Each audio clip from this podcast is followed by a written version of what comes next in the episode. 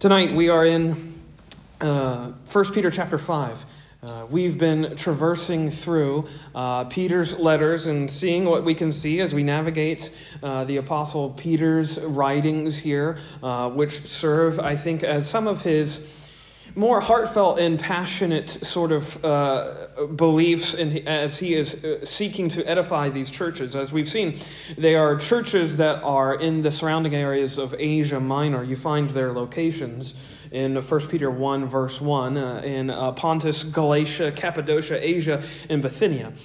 Of course, churches that were predominantly made up of Gentile believers, as we have noted before, which is significant because of all of the effort that Peter spends, especially in the first chapter, uh, reassuring them of their position in Christ. That nothing can ever shake their position that they have by faith in Jesus, as he is everywhere noting that they are, as he says in verse 2 of chapter 1, they are the elect of God. They are part of the prearranging order of all things that God has already uh, set in stone, that they would be a part of this very specific moment. He has made this so. Along with this newfound faith and along with this sort of position as they are God's elect and they are this uh, they are part of the church came this newfound season of suffering too. Uh, this as we have noted uh, obviously has been a very strong theme throughout these le- throughout this this letter the theme of suffering and precisely that we ought not to be stunned by it. In those really significant verses, I'll just read them. Uh, 1 Peter 4, verse 12, Peter writes, Beloved, think it not strange concerning the fiery trial which is to try you, as though some strange thing happened unto you. But rejoice, inasmuch as ye are partakers of Christ's sufferings, that when that when his glory shall be revealed, ye may be glad also with exceeding joy. Here we have, I think, the most profound truth that he is uh, seeking to instill in these churches that don't be surprised, don't be stunned, don't be shocked or caught off guard by what's happening to you. This is part of the prearranging of God. Yes, the same God who elected you to this faith has now, yes, prearranged, foreordained these sufferings for your benefit. This is part of his work in you and on you. And of course, no doubt, there was still much anxiety that was filtering through this church, as we can rightly understand. Whenever uh, trying seasons come about, it raises our alarms, it raises our anxiety levels, and such is why Peter is closing this first letter, of course, first, of First Peter, with a chapter that I think is primarily concerned with, I would say it this way, how to sort of manage all that he's been discussing so far. All of the things that he's been seeking to have this church come to grips with and also have them uh, sort of instilled, all of these things that he desires that they would be, be benefited by, and that they would find profitable for the flock of God, he desires that they would manage it, so to speak. that's not precisely the right word. I would say a better word is he wants them to shepherd the truth that he is desiring to have them come to know more and more and more. Here's how you shepherd the truth that I've just given you for your benefit, for the benefit of the flock of God, for the benefit of God's glory.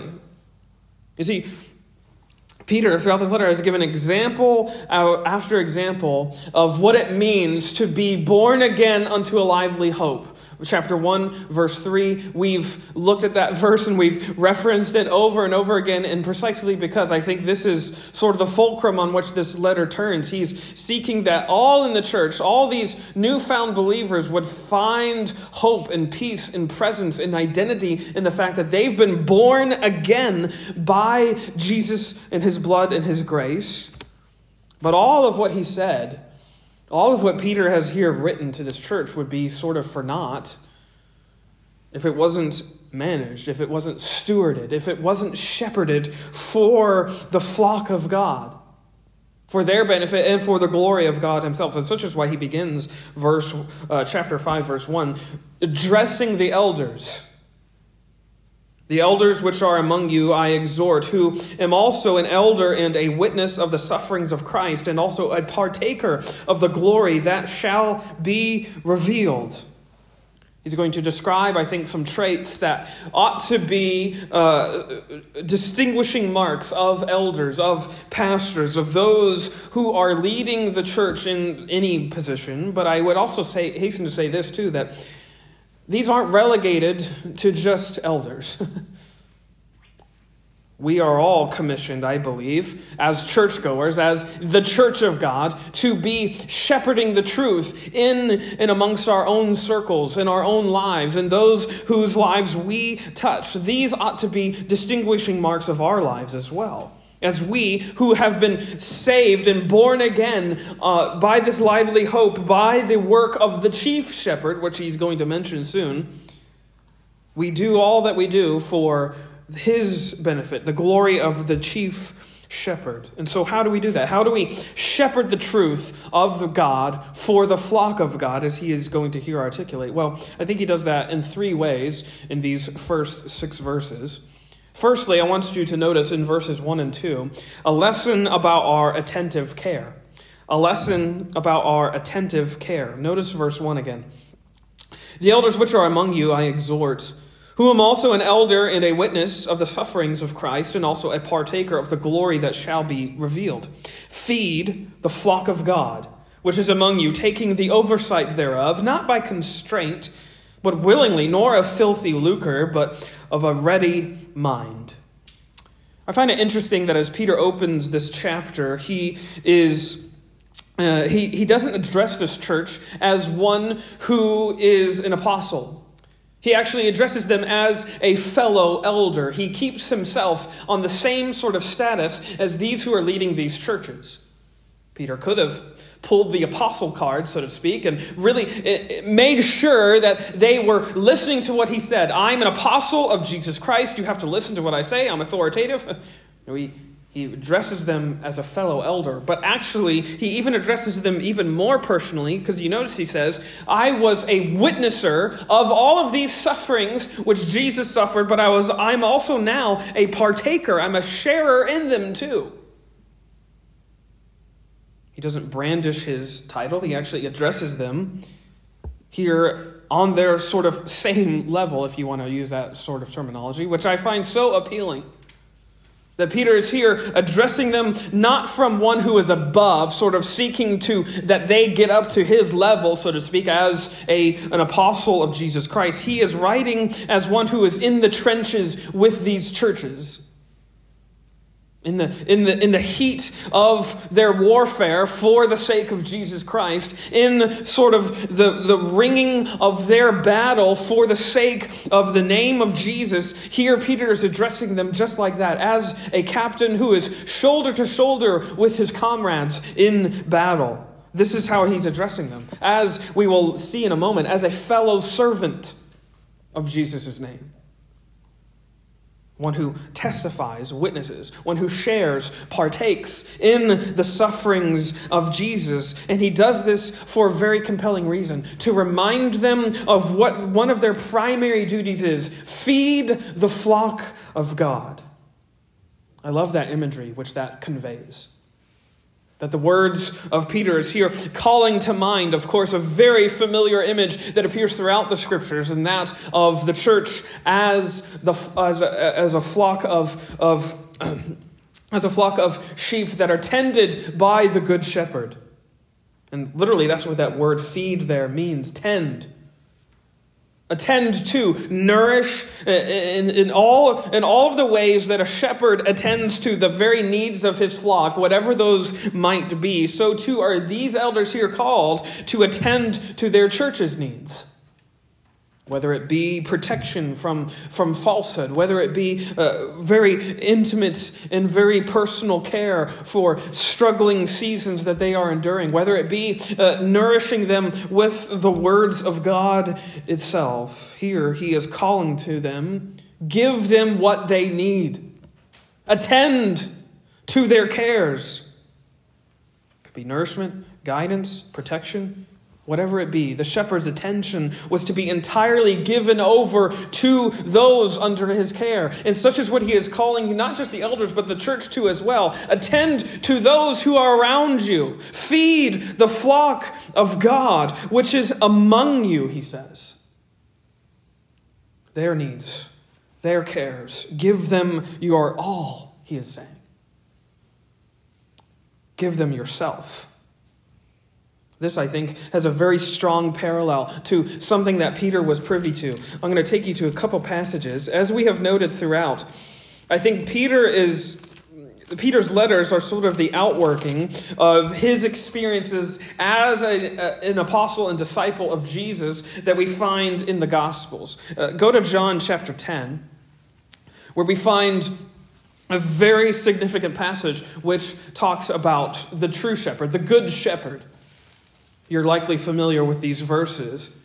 But I find it interesting how Jesus is describing what a true shepherd does and how Peter contrasts that with his own sort of reprimand to feed the flock. Notice John chapter 10, verse 11. Jesus declares, I am the good shepherd. The good shepherd giveth his life for the sheep. But he that is an hireling, and not the shepherd, whose own the sheep are not, seeth the wolf coming, and leaveth the sheep, and fleeth, and the wolf catcheth them, and scattereth the, scattereth the sheep. The hireling fleeth because he is an hireling, and careth not for the sheep. I am the good shepherd, and know my sheep, and am known of mine. You see what, what Jesus here contrasting, what he would come to do is completely different than what other, quote, hirelings, those who have been uh, sort of hired on to watch the flock, what they were described of doing. They flee at the first sign of trouble. They don't lay their lives down for the sake of the flock. They leave at the first sign that something is wrong, something is amiss. They don't have the same type of devotion. They don't have the same type of attention. They don't commit themselves to the same type of care as those who are true shepherds. And such as you can hear Peter's encouragement to these who are leading this church. Lead by attending to your sheep's needs, just as your shepherd the true shepherd, the good shepherd, as he is going to call him later on in chapter 5, as the chief shepherd would do who would lay his life down, who would stand at the front of the flock in case of, of, of, uh, uh, of an enemy assailing them. This is what the flock was, or this is what the shepherds were called to do. Notice he says in verse 2 Feed the flock of, back in 1 Peter 5, feed the flock of God which is among you, taking the oversight thereof, not by constraint but willingly, not for filthy lucre, but of a ready mind. He doesn't, he desires that they see that they are called to represent the chief shepherd, and he is not like an hireling. He doesn't do it for self serving reasons. He's not serving uh, this flock just for what he can get and what he can gain and what he can amass for himself. This is the first duty of the church. Represent the shepherd through attentive care for the needs of the church. As those who hold the position of under shepherd, so, so to speak, of the chief shepherd. And this is, this is what he is encouraging him in. God's church demands and deserves your attention, your care. And I would say, even if, even if ministry is not your quote unquote job, We all have been given the commission, the same one, which is to spend our lives, as Jesus says in Acts 1 8, as those who are witnesses and sharers of Jesus' sufferings. We point to him, as Jesus says to Peter himself, yes, but all of the apostles there right before he ascended, You shall be witnesses of me. And this is here what he is encouraging the churches with. Feed the flock by witnessing to me. Give them what they need. A lesson about our attentive care. But notice, secondly, in verses 3 and 4, a lesson about our typical sacrifice. A lesson about our typical sacrifice. Notice what he says Feed the flock of God, verse 2, which is among you, taking the oversight thereof, not by constraint, but willingly, not for filthy lucre, but of a ready mind Neither is as being lords over God's heritage, but being ensamples or examples to the flock. And When the chief shepherd shall appear, ye shall receive a crown of glory that fadeth not away. There's a wonderful image that is immediately brought to mind here, and it appears in verse 3. Notice he says, Neither as being lords over God's heritage, but being examples to the flock. Those who were uniquely charged. Again, he's addressing the elders, but it's a letter that was obviously read in the midst of a church body, a church gathering. Those, though, who are uniquely charged with leading and shepherding God's truth for God's flock, for God's glory, we are not in a position, as he says, of lordship. Not as lords, not as domineering sort of tyrants. Again, He's contrasting the chief shepherd against false shepherds who may have arisen or were uh, stirring up strife among the churches. These elders he was charging them with you're not to dominate the flock that God has given to you under your care. Instead, they are to feed them and nourish them. And the way that they do this, the primary way that the church is nourished and built up and fed, is how? By, as he says, by being an example to the flock. A wonderful word, that example. It means here uh, embodiment or imitation. So you can see here, one of the chief duties of those who are in the church is to literally embody as best they can by faith through grace the, she- the shepherd's sacrificial love. This is the sacrifice with which we have been drawn to Jesus himself. We are likewise to be examples of in our lives. This is what we are charged with. As those who represent the chief shepherd, we are called with imitating the shepherd's sacrifice embodying the same sense of uh, sort of deferential compassion for those who are among us, the, embodying and imitating the same sort of, uh, of, of mercy and love for those who are in need. Jesus, we see his sacrificial love for us, even unto death, as, as Paul would say, informs and inspires our love for others. And this is here what Peter is encouraging the church in. He put himself in harm's way for the good of the flock, and so ought we. Even at the risk of our own lives, our own livelihoods, we step into harm's way for the good of the flock and the glory of God. We aren't lords. We don't sit in our ivory towers. As Peter has said here, I'm an elder among you. I am a partaker and a witness of the sufferings of Christ. And I'm suffering right alongside you. As one who is in the trenches with you. I'm not a lord as though I'm a commander, a general who is far off away from the heat of the conflict. I am in the midst of it with you. It is God's desire that we function as shepherds, laying our lives down for the good of the flock. Imitating what Jesus did in that way, laying down our sense of ownership, yes, over, uh, over the people, but laying down our sense of ownership even over our own, of our own lives. Here, this is how we, we embody and we serve the church sacrificially. We bring, I would say, lost sheep into the flock of God by living in this way by being examples of the compassion and the sacrifice which drew us to Jesus in the first place, which rescued us from the haunts of sin and darkness. It's that sacrificial love, which is everywhere talked about throughout the Old Testament. This is what we are called to embody as the church of God, to be examples of that patient love of God. I don't think there's one, I don't even know if there's a book about this. I don't, if there is, I would love to read it. Just, have you ever thought about how patient God is? How uh, that, that word that appears in the scriptures elsewhere, the long suffering of God, because he suffers long with our stubbornness a lot of times. that patient faithful love, which our God gives so freely and willingly. He is here. Peter is here calling the church, embody that sort of patient love for your flock. Be examples of that. Ooh, wouldn't that change? Change the way we relate to those in the flock if we were more patient with them.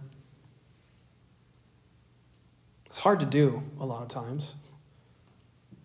We like our ways. We like, and we're, we're going to get to that in a minute. But here he's calling them patiently love those that God has entrusted to you. They aren't your, uh, your underlings, as he says here. They are God's heritage. They are his that you have been charged with feeding and nourishing and tending. Example, be an example of his compassion and his sacrificial love. I couldn't help but think when I was uh, studying this of that verse from Romans 12, 1 and 2, where Paul calls the church to be living sacrifices. Here, this is, I think, what Peter is hearkening to as well. Examples of the Father, of the chief shepherd. We are likewise to be examples of sacrifice for their sake, for their benefit, for the benefit of the flock of God. A lesson about our attentive care, a lesson about our typical sacrifice. But lastly, number three, in verses five and six, I think we see a lesson about our humble service. A lesson about our humble service. Notice verse five. Peter says, Likewise, ye younger, submit yourselves unto the elder. Yea, all of you be subject one to another, and be clothed with humility. For God resisteth the proud, and giveth grace to the humble. Humble yourselves, therefore, under the mighty hand of God, that he may exalt you in due time. Here, Peter returns to a theme which we have noted previously uh, that has uh, appeared throughout the previous chapters of this letter, and that theme is that of submission. He calls, as here, likewise, ye younger, submit yourselves unto the elder. And the same word appears in the next phrase, yea, all of you be subject one to another. This sort of first half of verse 5 basically sums up chapters 2 and 3. If you want to uh, go back, we, we, we dealt with that topic at length in those chapters about serving one another through submission, through deference here he's just making a blanket statement. All of you just serve one another, be subject to those who are around you. And indeed, I don't, I don't think it's too reductive to say that this has been his sort of primary point. This self deferential service to others and for others, and that this is what we are called to as the church of God. This is what uh, keeps us united as the church of God. This is what allows us to be examples to those around us that we are the church of God. This is the primary uh, signpost, the, the, uh, the way that we most definitely and distinguishingly uh, mark ourselves out as God's elect is the self sacrificial and self deferential compassion for those who are around us. This is how they know that we are God's. That I think this is what he has been saying here. And this is why I think he, he leaves uh, for last uh, in talking about this topic of subjection and submission and humility, uh, his most illustrative picture. This expression here in verse 5 be clothed with humility. Hmm. What a wonderful image that is. All of you, put on humility like you're putting on a jacket or putting on a sweater. Put it on. This is what you are called to. A very evocative picture, I think, by Peter here. And I think even eh, the, eh, the, image is made even more sort of, I think, powerful as we understand the type of clothing he was sort of referencing by this phrase. Clothed with humility literally means eh, a servant's apron. That's the type of clothing you're putting on. A livery is what they often call it, a uniform of service worn by a servant or a housemaid. This is what he's referencing. From that, I want to make a couple observations really quick before he closes. If he's telling them to put it on, what does that make you think? It makes us think that humility doesn't come naturally. He's reminding the church, clothe yourselves. Don't forget, before you go out the door, just like when it's really cold, you have to make sure you put on your jacket, even though your little kids don't want to wear a jacket. Lydia, every time we go outside, she insists that she's not going to be cold. I don't understand the child's logic that jackets are, you know, of the devil or something and they don't want to wear them. but she insists that she's not going to be cold, and then we get outside and she says to me, I'm freezing. Yeah, because you didn't put your jacket on. Here I uh, get the same sort of picture in my mind. Peter is addressing these churches and he's charging them don't forget. don't forget to put on your garment of humility. It doesn't come naturally to us. We're naturally bent on ourselves. I know, I know this intimately. Perhaps you do too. The Latins had a really uh, uh, uh, sort of fascinating concept for this. During the times of the Reformation, uh, th- there was a, a, phrase that was often coined and, and, and, brought about by many of the reformers. It was a Latin phrase which goes incurvatus in se, which literally means man is turned in on himself. You could translate it, he's navel gazing, which is a very vulgar picture. But that's what their picture was of sin. Man only concerned with what he can see at this angle. That's a powerful image of the pride which naturally arises out of our hearts, out of our bellies. It's natural, it's innate for us to be completely self interested concerning ourselves with ourselves, putting all of our needs and priorities and preferences way far above those of, of others. That's natural for us. And such is why the gospel of Jesus Christ cuts into that pride with such astonishing humility that cuts down all conceit, that cuts down all self interest. How? Because Jesus is the embodiment of humble service. He's the embodiment of clothing himself with humility. I cannot, I have to read these verses because I couldn't help but get this connection between these two passages. As Paul, or excuse me, as Peter is here encouraging the church to clothe yourselves with humility, listen to uh, Philippians chapter 2, verse 5.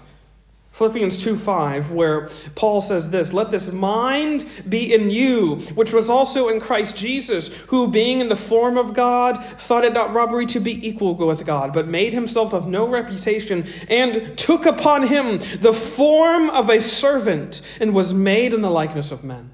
And being found in fashion as a man, he humbled himself, even, excuse me, and became obedient unto death, even the death of the cross.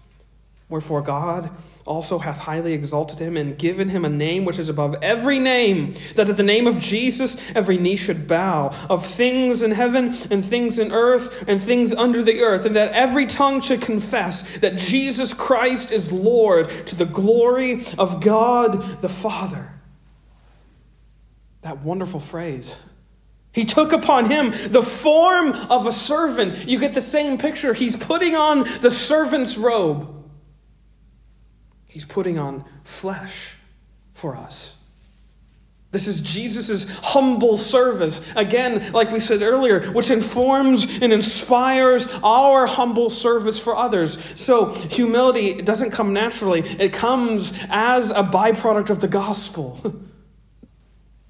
Clothe yourselves with the humility with which we have seen exampled in Jesus, but also we have here in this passage, Philippians 2, but what Peter is specifically talking about back in 1 Peter 5 is that humility is best expressed in service for others. He's been talking about service what, there's a word earlier in chapter 4. Well, it's actually, um, let me see if I can find it. It's, it's, the word in verse 10 of chapter 4, minister. It, as we saw last week, it literally means as one, to, as one who waits upon someone else, like a waiter at a restaurant. That type of service. Here he's calling them to be servants of those who are around them. And I have no doubt in my mind that as Peter was writing these words or dictating them,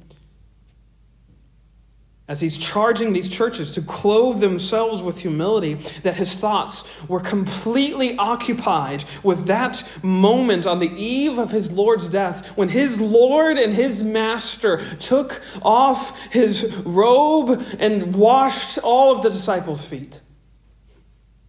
Go to that passage. It's in John chapter 13, because there's some really powerful words that are similar to what he's using here in 1 Peter 5. John 13, notice verse 1. Now, before the feast of the Passover, when Jesus knew that his hour was come, that he should depart out of this world unto the Father, having loved his own which were in the world, he loved them unto the end. And supper being ended, the devil having now put into the heart of Judas Iscariot, Simon's son, to betray him, Jesus, knowing that the Father had given all things into his hands, that he was come from God and went to God, he riseth from supper and laid aside his garments and took a towel and girded himself. After that, he poureth water into a basin and began to wash the disciples' feet and to wipe them with the towel wherewith he was girded. Then cometh he to Simon Peter. And Peter saith unto him, Lord, dost thou wash my feet? Jesus answered and said unto him, What I do thou knowest not now, but thou shalt know hereafter. Peter, I think, remembered those words. he knew what Jesus was talking about later on. Peter saith unto him, Thou shalt never wash my feet. Jesus answered him, If I wash thee not, thou hast no part with me. Simon Peter saith unto him, Lord, not my feet only, but also my hands and my head. That image, though, of Jesus laying aside his garments and taking up a towel and girding himself as a servant. He's embodying that moment of being clothed with humility, serving those that were among him. A servant who puts on his uniform for service. I don't think Peter ever forgot that moment. For all of his days, he remembered that scene where his master, his teacher, his Lord, who would in a few short hours be crucified for his sins, washed his feet in one of the most remarkable and astonishing acts of service we've ever seen. And he remembered, I think, I think then it came together. In Mark 10 45, we have that incredible declaration of Jesus of what his mission was that he hadn't come to be served, he came to serve. And then it all sort of clicked afterwards. he knew what he was talking about. That that service that Jesus was embodying, that was his entire mission. And he did it unto the end.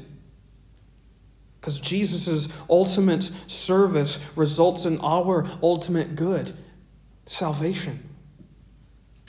The ultimate service of our Heavenly Father results in all of why we are here as the flock of God itself. So, we who affirm that Jesus is the Lord and the Christ, we who believe in this new birth unto this lively hope through Jesus' life, death, and resurrection, we carry out our roles, as Peter has referenced them, as pilgrims and strangers, nowhere better than how we live and humbly serving those around us, attending to their cares and needs